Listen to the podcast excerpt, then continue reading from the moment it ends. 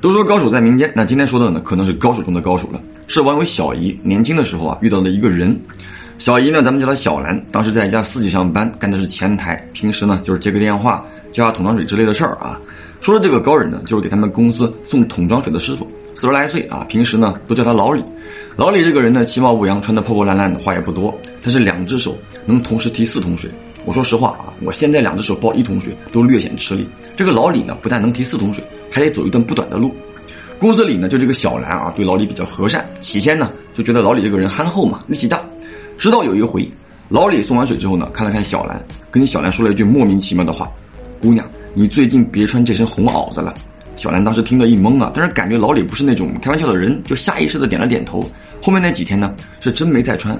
结果啊，也就几天之后，公司附近的路口出了一场车祸，一个身穿红袄子的女人被撞，当场凉凉。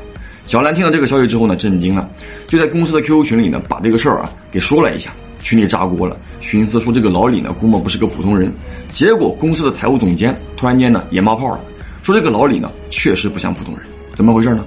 有一回呢，总监来公司比较晚，刚巧在公司大门外呢碰到老李骑着这个电动三轮出门，总监呢就在门口站了一下，先等老李的车出去嘛。随后啊，就听到身后有个女人在喊叫，那转身一看，一个女的在追一辆摩托车。女的呢就喊着说自己的包被抢了，他们的公司呢在高新区人比较少，何况那个点儿都在上班。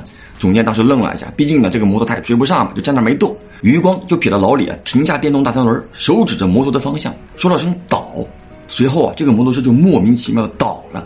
女人呢追了上去，拿回来自己的包，报警啊把这个贼人给捉住了。当时总监看了老李一眼，也没有说话。老李呢跟个没事人一样，就骑着车走了。但总监呢就一直觉得是巧合。那听小兰这么一说，才把自己看到的一幕给说了出来。打这儿以后呢，老李只要到公司送水，公司里的人呢都嘘寒问暖的，有些人呢就直接跟他说啊，帮自己看看财运、婚姻之类的。老李呢从不搭理。这么一来呢，大家就越发的觉得啊，老李真是个高人。这个事儿你说一传，就传到谁耳朵里呢？老板的耳朵里。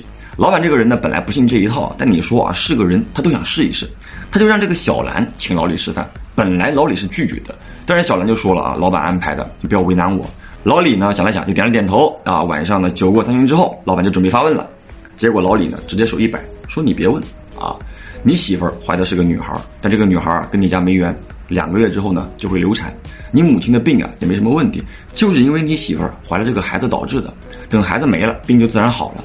这一说，老板气的呀，但是呢又不敢发作，因为他确实就想问这两件事儿。当时呢，这个老板是连敬了老李几杯酒，就说能不能花钱帮忙把这个事儿给平了。他有两个儿子了啊，确实想要个闺女。可是这个老李呢就摇头说这个事儿呢我帮不了你，是你自己造的孽。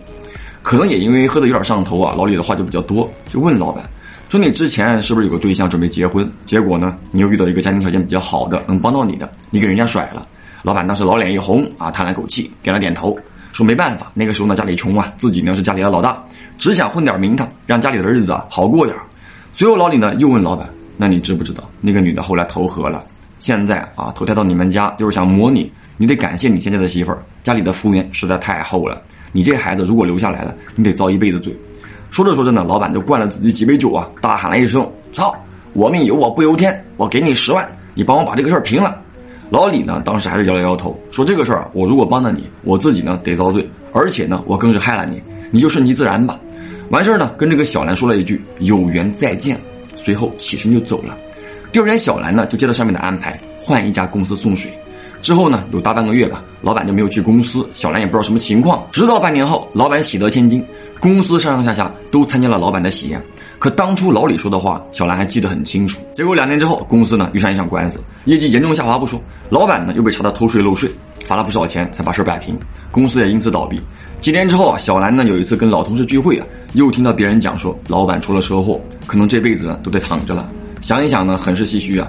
可能当初老板消失的那大半个月啊，应该是找其他人平事儿了。没想到呢，还真如老李所说，只是自从那顿饭之后，小兰再也没有见过老李。不过这个故事吧，我觉得应了一句话：好人有好报。如果不是小兰待人和善，我估计老李啊当初不至于开口帮他。有时候身边其貌不扬的人呢，说不定真的就是高人。所以呢，咱们做人一定要尊敬身边的每一位。好了，我是老朴，下个故事见。